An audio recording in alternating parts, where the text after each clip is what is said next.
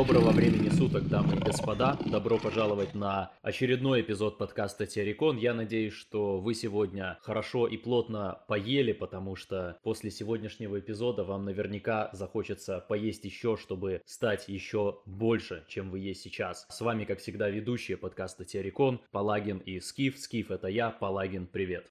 Привет, Скиф. Друзья, добро пожаловать на Первый Античный. Подкаст Террикон возвращается с своей очередной гениальной теорией, которой мы не можем с вами сегодня не поделиться. А, поговорим сегодня про мегафауна-реваншизм. Это политическая идеология, которую изобрел небезызвестный доктор С.К. Ив, и сегодня он вкратце нам расскажет для начала, что это такое, и потом мы не вкратце расскажем вам, почему это единственная альтернатива современному обществу. А, я даже думаю, что немного не так. Я думаю, что мы вначале поговорим о мегафауне как следует и подведем к идеологии мегафауна реваншизма, которую действительно изобрел я лично, но не без помощи, не без помощи людей, которые меня на это вдохновили. Вы, наверное, видели, что мегафауна реваншизм уже очень давно стоит у меня в био, в Твиттере, и это неспроста. Мегафауна реваншизм, а, наряду с русской толосократией, это и есть та самая политическая идеология, которая приведет Россию к великому будущему, вот к тому, которое вы видели на тех э, картинках с э, Москвой при РНГ, вот это именно так будет, если мы воплотим наконец-то русскую толосократию и мегафауна реваншизм. Никакие другие идеологии не работают, работает только связка этих двух, поэтому я думаю, что уже в закрытой части мы поговорим про саму политическую программу, а вначале подведем к этому и начнем с самого главного, что же такое эта самая мегафауна. А, слушай, сразу по поводу вот этих вот картинок с Твиттера и всего остального, это все-таки не картинки, давайте не будем себя обманывать, это самые настоящие фотокарточки просто из будущего. Именно так наша с вами родина и будет выглядеть, когда мы на практике реализуем все то, что мы планируем реализовать. А по поводу вообще мегафауны реваншизма и по поводу мегафауны, если прям не забегая вперед, без особых спойлеров, помните еще наш самый-самый первый подкаст про судьбы империи, мы тогда говорили еще на самом-самом первом подкасте с э, не лучшим звуком звуком, скажем честно, но тем не менее подкаст был отличный. Мы там говорили о том, что плохие времена создают сильных мужчин, сильные мужчины создают хорошие времена, и хорошие времена создают потом уже слабых мужчин. Так вот, наша задача с помощью мегафауна реваншизма создать настолько ужасные, но в хорошем смысле ужасные и тяжелые времена, что просто все мужчины просто в момент рождения будут становиться качками-философами.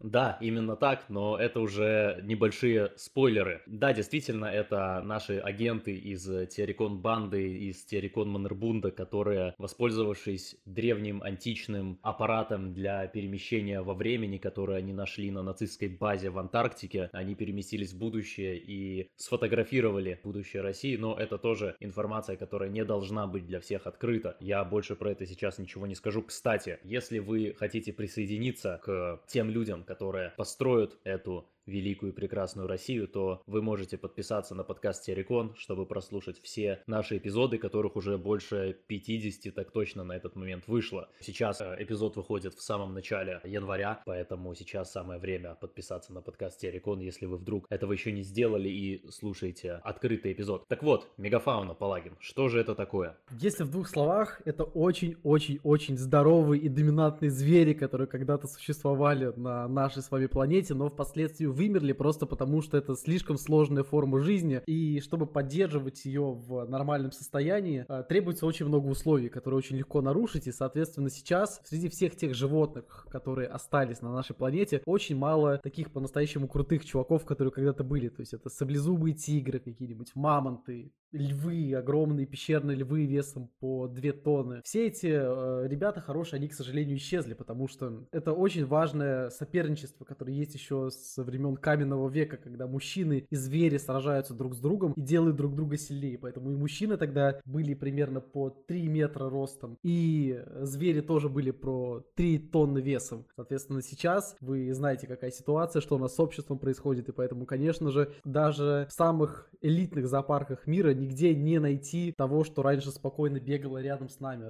рядом с нашими пещерами. Это, к сожалению, очень печально, но, тем не менее, сегодня мы попробуем решить этот вопрос. Мы предложим несколько несколько вариантов развития событий, которые нас устроят и которые приведут к тому, что эти огромные кошки, медведи, слоны с бивнями, они заселят обратно нашу с вами планету, потому что какое-то время назад это было абсолютно естественно. Мужчина просто выходил из своего логова, из своего дома. Во-первых, ему было тяжело выходить одному, по одному выходили только герои, потому что ты можешь выйти, тебя растерзает какой-нибудь саблезубый тигр. Ты просто не сможешь его зачастую победить один на один. Опять-таки, это лишняя социализация, это все остальное. И сейчас с этим, конечно, гораздо хуже. Представьте, что было тогда. Представьте, что было раньше, когда ты просто был вынужден со своими братьями, со своим отцом выходить там, по пять человек в туалет, потому что иначе вас могли просто поубивать всех по отдельности. Видели ли вы Глиптодона, например? А, на самом деле, я думаю, что прежде чем начать обсуждать нашу любимую мегафауну и выразить наше безмерное восхищение этим прекрасным явлением, мегафауной. Хотелось бы немножко разобраться в терминах. Да, действительно, мегафауна это понятие в зоологии, оно часто означает, что это просто, скажем так, самые большие животные той или иной какой-то экосистеме. Вот в таком э, роде это понятие употребляется, поэтому уже многие животные там от 40 килограмм, они уже могут считаться мегафауной. Есть определение, согласно которому все животные тяжелее 45 килограмм уже являются мегафауной, что исключает всех либертарианцев из числа мегафауны автоматом и всех нас туда включает. Но на самом деле, конечно, нет. На самом деле, по-хорошему, мегафауна это любые очень-очень большие звери, которые в большинстве своем уже погибли, вымерли или ушли в пустую землю через тайный вход в Шамбале. Это могут быть, конечно же, как теплокровные, млекопитающие, сумчатые, сумчатые львы, да, если я не путаю, было и такое явление, пещерные медведи, но это могут быть и рептилоиды по типу того, что наука зачем-то называла динозаврами, и динозавры это гигантский псиоп на самом деле, который призван размыть великую истину о мегафауне. Кстати, я думаю, что стоит об этом поговорить, потому что мы уже не раз, наверное, упоминали, что динозавры это один из самых, это один из самых эффективных псиопов э, в мире, который вообще был, в принципе, Зогом создан, потому что динозавры, они и вся вот эта история с динозаврами, она очень привлекательна для детей, для детей, для мальчиков, которые там читают энциклопедии, видят эти картинки со всякими диплодоками, тиранозаврами и так далее, броненосцами, трицератопсами и прочее. Но на самом деле, конечно, конечно, большая часть этих зверей, динозавров никогда не существовала, и никакие метеориты ни при чем, но еще совсем недавно, еще несколько тысяч лет назад, по Земле ходили гигантские чудища, которые были не меньше динозавров, они выглядели немного по-другому, но об этом уже обычно никто не узнает, потому что ты просто слишком занят, ты ходишь на раб-оту, и тебе некогда думать о мегафауне. Настоящий мужчина, он должен всегда мыслями пребывать в степи, или на корабле, где кракен подбирается к борту или что-то в этом роде. Если вы когда-нибудь сидели в офисе в жаркий летний день, ваши мысли уходили в сторону анцестральных видений, то, конечно же, вы знаете о мегафауне, вы знаете о мегафауне в своем сердце. Вот у этой истории, связанной с динозаврами и прочими несуществовавшими никогда зверями, ну, в том виде, в котором их представляют, а, есть еще один подуровень, скажем так, это просто очередной псиоп, который пытается убедить людей в том, что когда-то рептилии были главными на планете, и рептилии должны править вновь. Вы понимаете, что они пытаются внушить в подсознание, заложить вот это вот все. О чем вообще разговор? Вы знаете фильм «Парк юрского периода», и кто бы вы думали его снял? А, его снял Стивен Спилберг, известный очень человек, э, педофил, насильник. Это тот самый, который снял фильм «Инопланетянин». Помните, мы про него говорили когда-то? То есть фильм «Инопланетянин» — это его тест, вступительный тест, который он сдал для того, чтобы вступить в орден э, педофилов в свое время. И он снял фильм «Парк юрского периода», который просто пытается внушить, что динозавры реально существовали, и пытается каким-то образом раскачать вот эту вот тему. Просто посмотрите, насколько все переплетено и насколько вот все эти люди, все эти евреи из Голливуда пытаются вам внушить, что динозавры реально существовали. Это просто не может быть совпадением, мне кажется. Но это слишком очевидно.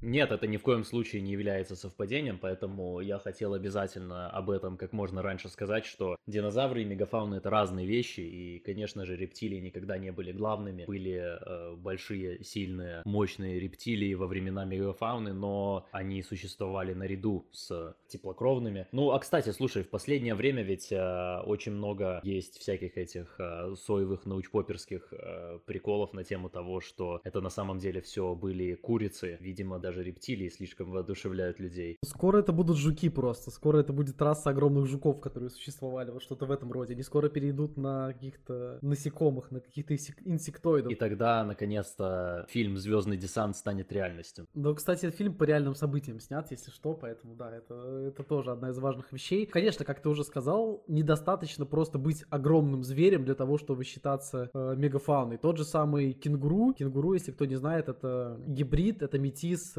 верблюда с зайцем. Он тоже большой, у него даже сумка есть, когда-то были сумки у львов, тем не менее, кенгуру не внушает никому страха, трепета и ужас. То есть они даже подкачанные, тем не менее, средний мужчина вообще может без проблем победить кенгуру в кулачном бою. Поэтому да, этого, конечно, недостаточно. Помимо того, что ты должен быть большим, у тебя должны быть огромные когти и зубы и клыки, ты должен еще обладать вот этим вот майнсетом очень важным, ты должен стремиться стать королем джунглей, а кенгуру явно не пытается этого сделать. Так же, как и современные слоны, которые, конечно, это дегенеративная генетика на самом деле. Это просто самые слабые из мамонтов, которые выжили. Самые-самые такие жуки из жуков своего рода, своего вида. А, да, но на самом деле были а, и у кенгуру благородные предки. Кенгуру прокоптодон, так называемый, можете загуглить, погибший, к сожалению, вымерший подвид кенгуру, который был, наверное, самым, самым благородным из них. Они весили до 240 килограмм. Но они служили русским царям. Да, современные кенгуру не весят по 240 килограмм. Ну, они, конечно, сухие. То есть, если посмотреть на физуху кенгуру, она как бы достойна уважения, тут никто не спорит. Ну, это просто большой заяц. Это просто заяц большой, все. Ну да, но вы можете посмотреть на прокоптодонов, они вот гораздо более внушительные. Они по 240 э, килограмм весят и высотой в 2-3 метра. Это, разумеется, уже является мегафауной. И у них немного другая морда была. У них были усиленные жевательные мышцы, которые, как э, исследователи сейчас говорят, служили для того, чтобы перемалывать жесткую растительность. Но мы-то с вами понимаем, мы-то с вами понимаем, что усиленные жевательные мышцы нужны только для того, чтобы пережевывать сырое мясо поверженных врагов. Да, это правда. Кстати, я думаю, имеет смысл поговорить по поводу мегафауны и всего, что с этим было связано в античности, потому что те же самые подвиги Геракла, если вы посмотрите по списку того, что сделал наш великий предок, то 10 подвигов из 12 подвигов Геракла, они были связаны с покорением мегафауны, страшных существ, которые терроризировали Монприм Грецию. Чего начал вообще Геракл? Чего он положил основу своему пути? Это, конечно же, немейский лев, тут все понятно. Как мы с вами уже говорили, когда-то в Греции и в Италии и вообще во всей Европе жили огромные пещерные львы, которые просто терроризировали людей, которые а, зачастую целые поселения выгрызали своими огромными клыками. Я вам больше скажу, когда-то эти львы жили там, где сейчас Украина. Да-да-да, сейчас что, что сейчас живет на Украине, просто подумайте об этом. А, да, то есть немейский лев, что это? Это лев, понятное дело, то есть это плюс-минус а, животное, которое, аналоги которого сегодня есть, но опять-таки современные львы не настолько великие, как они были когда-то в Европе в времена античности, уж тем более во времена Монприма. Второе животное, второй объект мегафауны, который победил Геракл, это лирнейская гидра. А гидра это у нас что? Это у нас что-то среднее между змеей и драконом, на самом деле. Ну, это вот такое какой-то очень... Это тоже метис своего рода. И кустом. Да-да, и кустом, и сорняком. Три родителя у него было. С ним Геракл тоже разобрался, и тут тоже очень важный момент. По мифу у гидры вы знаете прекрасно, что у нее было 8 голов, которые можно было победить, и одна бессмертная голова. Просто очередное доказательство того, что какое-то зло, оно всегда пытается затаиться, оно пытается притвориться. Частично оно кажется непобедимым, потому что отрубая одну голову вырастает еще одна, но у любого зла всегда есть э, какая-то точка, надавив на которую ты точно сможешь победить, поэтому просто подумайте об этом. Дальше была э, Киренейская лань, тоже довольно понятно, и мой любимый подвиг Геракла, один из самых любимых, это, конечно же, Ириманский вепрь. Вепрь это что? Это просто огромный кабан. Это, кстати, наверное, вот кабаны, они пропали даже гораздо позже, мне кажется, чем львы. Кабаны какое-то время уже еще были огромными, когда уже остальные объекты мегафауны пропали, кабаны были какое-то время, они существовали и существовали много где. Европейские короли и русские князья ходили охотиться на а, великих вепрей, на таких, которых сейчас нету, конечно же. То есть они не на этих современных свинтусов таких охотились, разумеется. Да, и причем они охотились, как правило, не с луком, ну с луками тоже, но в основном самое почетное это загнать вепря с помощью копья и победить его. А это просто как такой мини-танк своего времени. Каково это победить танк с помощью копья, это довольно сложно. Дальше были у Геракла и птицы, был у него и критский бык, тоже знаменитый, и кони, и много чего чего еще. И не говоря уже о том, что самый главный подвиг, который он совершил, это его последний подвиг, когда он спустился и присвоил себе Цербера, тоже довольно известного. Цербер это просто огромная собака. Просто огромная собака с несколькими головами и тоже с небольшим элементом, с небольшим змеиным элементом. Если мы посмотрим вообще на все подвиги Геракла, которые он совершил, почти все из этого связано именно с покорением природы. Поэтому это не может быть просто так. Просто мужчины своего времени, мужчины времен античности, времен Монприма, они жили вот как раз-таки в те времена, когда ты в первую очередь покорял именно природу. Это то, к чему мы пытаемся прийти, но, к сожалению, да, сейчас и, и с мужчинами похуже, и с вепрями тем более. Современные маленькие кабаны, я об этом писал когда-то на Твиттере, я пережил атаку дикого кабана, но я его напугал. И я тоже пережил как минимум, да, атаку однажды, и я был свидетелем того, как они путешествуют по окраинам города. Где-то в Польше это было. У меня тоже это было в Польше, да. Все мои встречи с кабанами, они были в Польше на самом деле. Да, у меня буквально то же самое. Я не знаю, с чем это связано, но, видимо, Польша, она несколько ближе вот к этим временам, ко всем, когда у них были перспективы, скажем так, на вольную жизнь. Но, конечно, все эти, вот этот кабан, с которым я столкнулся, он был очень маленький. То есть это, я не знаю, то ли это был ребенок, то ли он был каким-то инвалидом, но он был очень маленький, то есть я его просто напугал, он от меня убежал. Я даже застал драться. Вот, но из, слушай, наверное, из всего, что наиболее близко нам, как русским людям, это, конечно же, мамонты. Именно мамонты были у нас в Гиперборее в свое время. Что ты думаешь, есть ли кто-то из э, мегафауны, кто может быть ближе к нам, чем вот эти вот огромные слоны с бивнями? Но мегамедведи были. Да, были, во-первых, мегамедведи, но об этом мы тоже сейчас отдельно поговорим. Но, конечно же, гиперборейские мамонты, вы их тоже видели на фотокарточках из прошлого, которые вы могли на Твиттере наблюдать, которые один знаменитый художник рисовал, ну, вы понимаете, подмигиваю глазом, не тот художник. Да, ну, мамонты нам близки, конечно, потому что мы с ними жили, можно сказать, а, душа в душу в каком-то смысле на каком-то периоде, когда мы были с ними друзьями, и они помогали нам перевозить грузы и ходить в бой, покорять какие-то чужие племена и все такое прочее. Соответственно, ну, на каком-то этапе, естественно, мы на мамонтов охотились, но на каком-то этапе мы стали их, ну, не то что разводить как скот, не совсем, ты не можешь разводить мегафауну как скот, это невозможно, но мы просто с ними заключили определенный союз, я бы так сказал. И вообще, очень важную вещь сейчас скажу, вот эти виды мегафауны исчезнувшие, они были гораздо более разумными. Ну, не настолько, что они могли говорить, конечно, но да, они, они все понимали. На более глубоком уровне могли общаться между собой тоже. Поэтому это были действительно значительно более мудрые звери, чем те, с которыми мы имеем дело сейчас. С мамонтами у нас были определенные симбиотические отношения в какой-то период, я бы сказал. Но они могли и постоять за себя, что очень важно, потому что ты не можешь воспринимать как равного себе э, животное, которое не может за себя постоять. Тут еще такой важный момент, что ты действительно не мог их разводить как скот, даже если ты держал их, допустим, при дворе. Всегда с каждым новым рождавшимся мамонтом должен, должен был пройти определенный э, ритуал посвящения его, э, его обуздания и всего остального. Но, когда на них охотились, тут тоже важно понимать, что понятно, что забить мамонта довольно тяжело, просто он огромный, огромный, он мощный, он может убить половину твоей семьи в процессе. Но, когда ты убивал мамонта, просто представьте, сколько это килограмм мяса, это буквально можно было одним мамонтом несколько лет э, семью прокормить, там, из пяти человек, если не налегать на него прям целыми днями, скажем так. Целое небольшое племя можно было на самом деле прокормить. Да, ты просто его консервировал, э, закладывал его в погреб, прятал, и все, и просто отрезал по кусочку, скажем так, и делал стейки. И когда ты это делал, все знают, что мясо мамонта, оно на самом деле было очень жестким, оно было как камень практически. И теперь просто представьте, что было у людей, которые ели мясо мамонта каждый день, какой формы у них была челюсть. Просто подумайте об этом.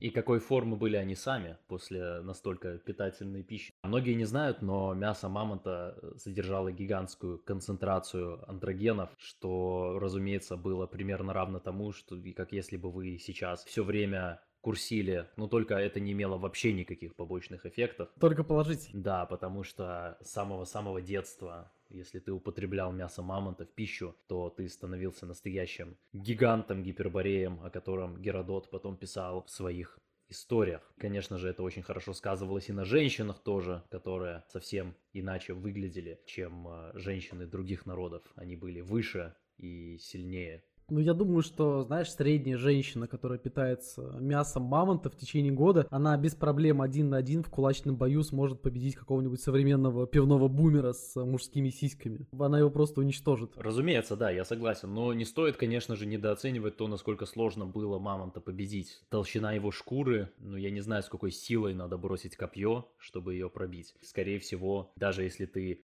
пробьешь, то это будет, ну, как небольшая ранка для мамонта. Для того, чтобы по-настоящему на охоте убить мамонта, нужна была гигантская сила для этого. Да, там нужна была и сила, нужна была и огромная выносливость, и, как правило, многие войны, они проходили быстрее, чем охота на мамонта. Продолжение этого эпизода, так же как и все полные эпизоды подкаста Террикон, доступны по подписке на boosty.to slash или альтернативно patreon.com slash Ссылки в описании, присоединяйтесь к нам. Спасибо. thank